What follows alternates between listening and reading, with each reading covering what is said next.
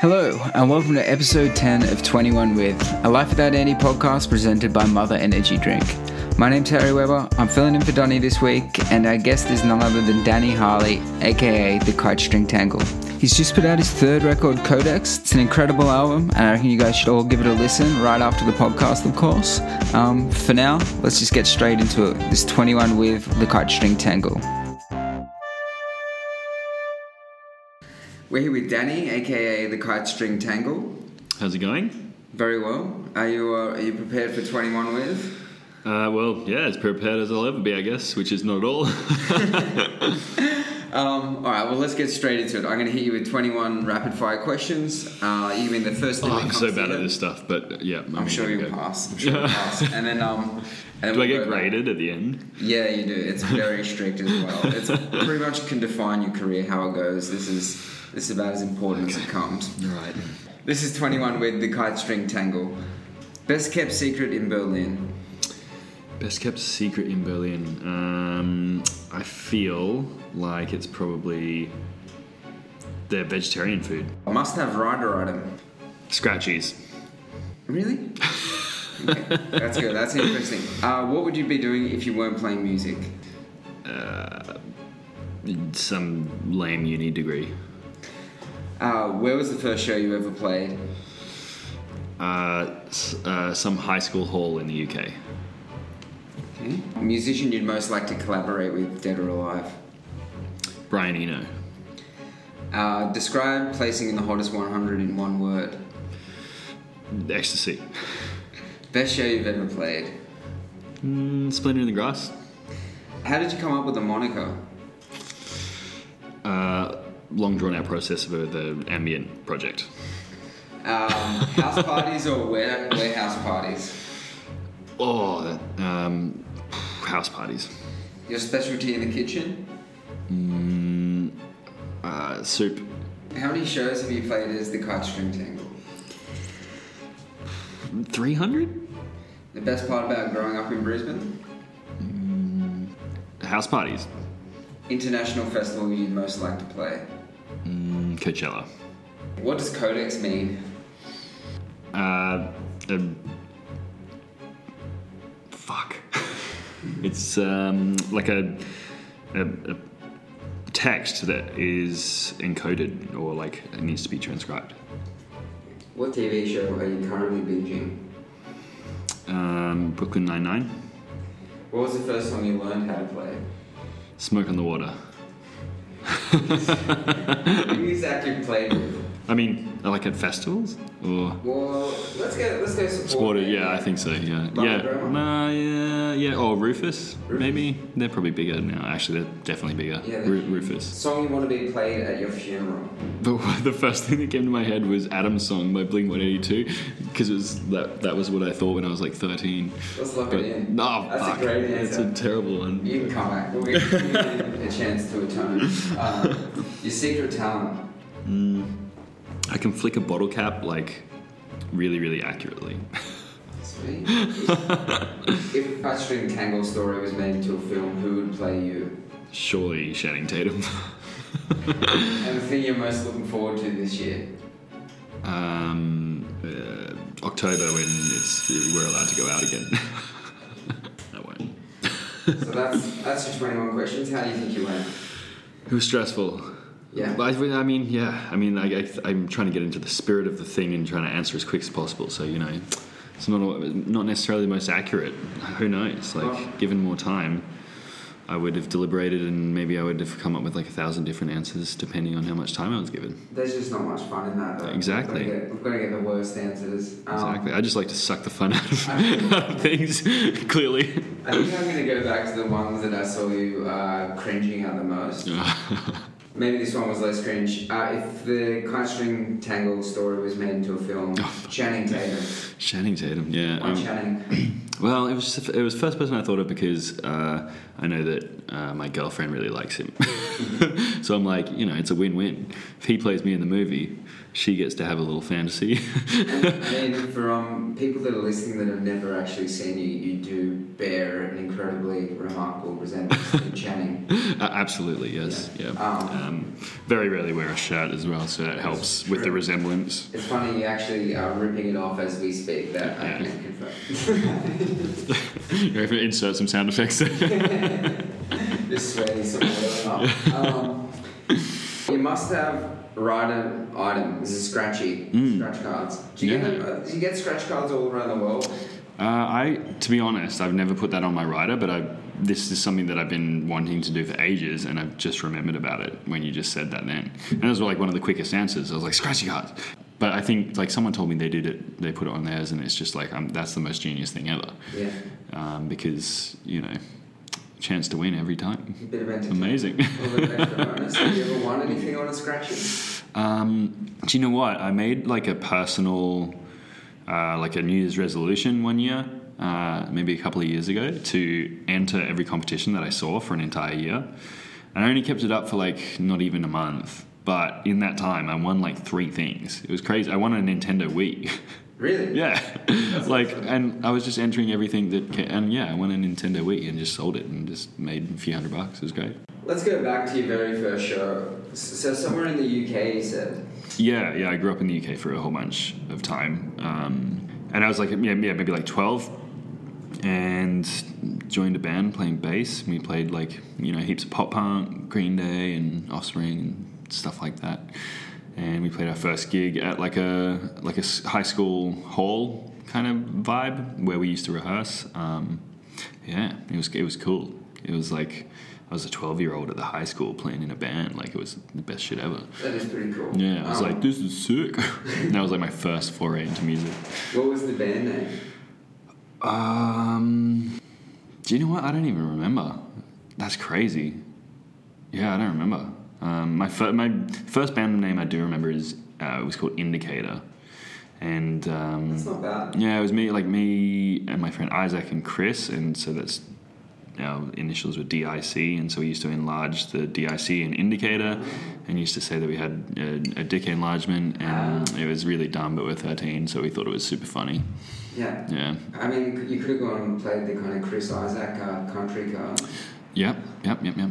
Um, what a ocean of man emotion that man is. Oh my god, that, that video clip. They did bad, bad things to Channing Tatum and that. It's getting very hot and sweaty in this room. Um, so, song you want to play at your funeral. This was a very. Um, I saw you didn't really enjoy this answer. Yeah. Well, like I, I, I don't know. Maybe it's because we talked about the we were talking about earlier, like first gigs or whatever. But it transported me back to that time, and I always remember that was like the sad Blink song, and like it was like you know that's the funeral song. And that was the first thing that popped into my head, so I said it. I don't know. I probably, I definitely wouldn't have someone play that at my funeral. That's so insane. I mean, it's actually. I can imagine like a nice stripped back piano version. yeah, oh, it, would be beautiful, but it's um, pretty a pretty obscure choice now. I It's, think. it's funny because I remember growing up, like everyone was like, "Oh, this song's about this guy called Adam," and they sent the lyrics to Mark, and he wrote, Yeah. like his mom sent the lyrics, and they wrote the song about. it. I was like, it's actually just about him just being bummed out on tour. Yeah, like uh, yeah, I remember it being a huge song when I was when I was a kid. Like everyone loved it. It was like that was a you know everyone was into Blink because it was like fun and pop punk and like and then it was like a sad song. What? Yeah, yeah. Like it was uh, the first ballad or like yeah sad song that I'd ever heard for sure. They've got definitely got a range. They're not just a uh, one trick pony. The Overlink. Mate, mate, it's preaching to the choir. Um, uh, I guess let's fast forward a little bit. Let's go go to 2013. Um, placing 13 was it in 2013? Um, the, no, nineteen. 19. in the I'll take it though. We'll edit that out. Yeah. Maybe it was number one. Um, in the hottest 100. You describe that in one word as ecstasy. I wonder if there's why ecstasy came to your head at that time. Uh, I remember. well, we that, that was the first one came in 19, and then the next year was 16.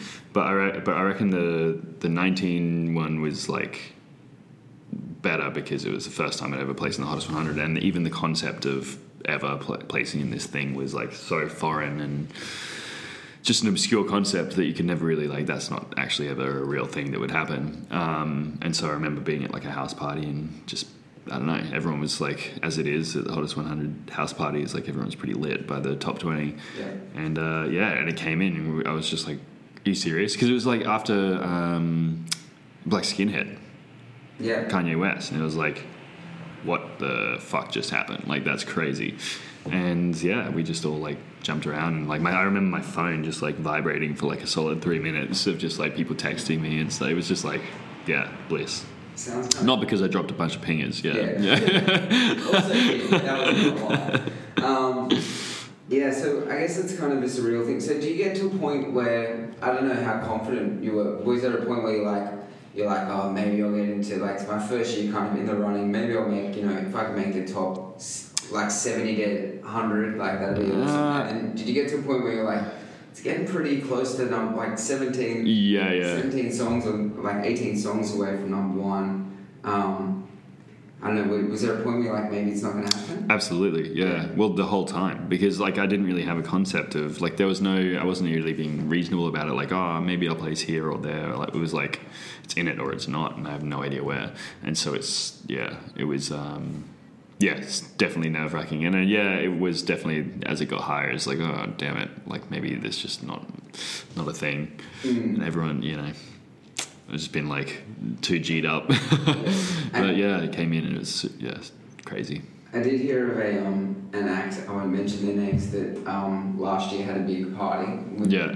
Kind of half expecting that they would get in, Yeah, and they did not. yeah, that's yeah, that's a bummer. I guess that's kind of counting your chickens though. So. Yeah, yeah. Well, I, like I didn't, I didn't throw the party. I attended someone else's. That's the that's the key. Um, that's, Always that's attend it. someone else's party.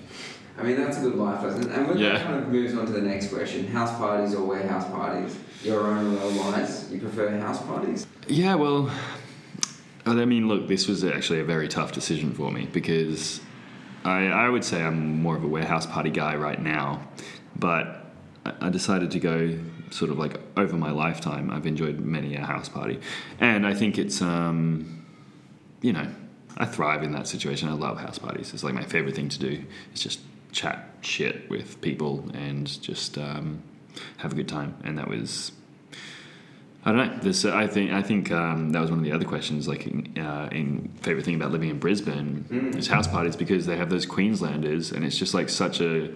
Um, you've been to Brisbane, right? Of course, yeah, you know yeah. the Queenslanders, like they're like house party heaven. It's just so great.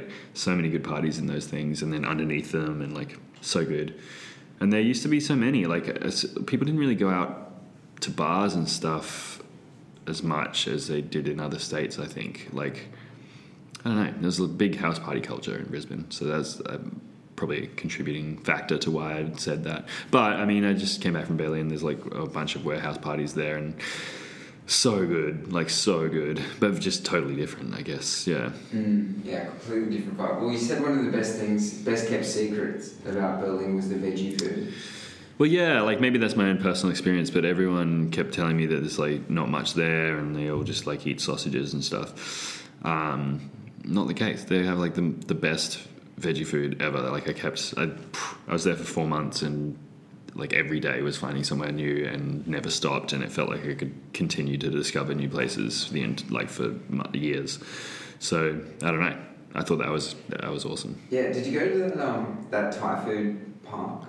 Thai Park, yeah, Thai yeah, Park, yeah. yeah. It's amazing. I've, I've never been, but I've heard it's just crazy. off the chain Yeah. so good yeah it's like completely unregulated and like they tried to shut it down apparently but they couldn't uh, because people were just like outraged but they can't really like Well, monitor it either like it's real weird Can you give us a, like a rundown, explain it to people that have never been there? yeah so it's like it just uh, this big park i can't remember what the park's called but um, it's been sort of friendly uh, f- you know people call it Thai Park because uh, on a weekend, like from Friday afternoon until Sunday evening, it just um, there's like probably like a hundred Thai food stalls that all just kind of open. Like they come in with like a fridge trolley and some eskies with like you know meat and veggies and stuff, and like just start cooking up some stuff on woks and whatever, and you just kind of like grow. It's like a, a market, but it, except every stall is Thai food.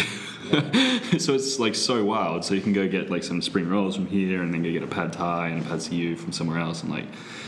Uh, and there's drinks because it's legal to drink in public there, and so it's just like a huge like party and everyone's drinking Thai, but it's unregulated and it's um, you know illegal. So it's like weird. It's like a real weird vibe. But it's like obviously authorities are just turning a blind eye because it's a huge thing. Yeah. Um, but yeah, crazy. But it's yeah, delicious. Really, really good Thai I've food. heard it is a kind of veggie slash um, Thai food lover's paradise. Yeah. Your uh, your specialty in the kitchen, soup. Mm. Coming up to soup season. Yeah, well, yeah, especially with everyone uh, getting sick and whatnot. But I, I, I bought an awesome blender. That was the start of it all, and Right. uh, I just decided like, well, I got I bought a shit blender, Hmm. and then used it every day for like a year, and then I was like, okay, it's time to like splash out on a good blender.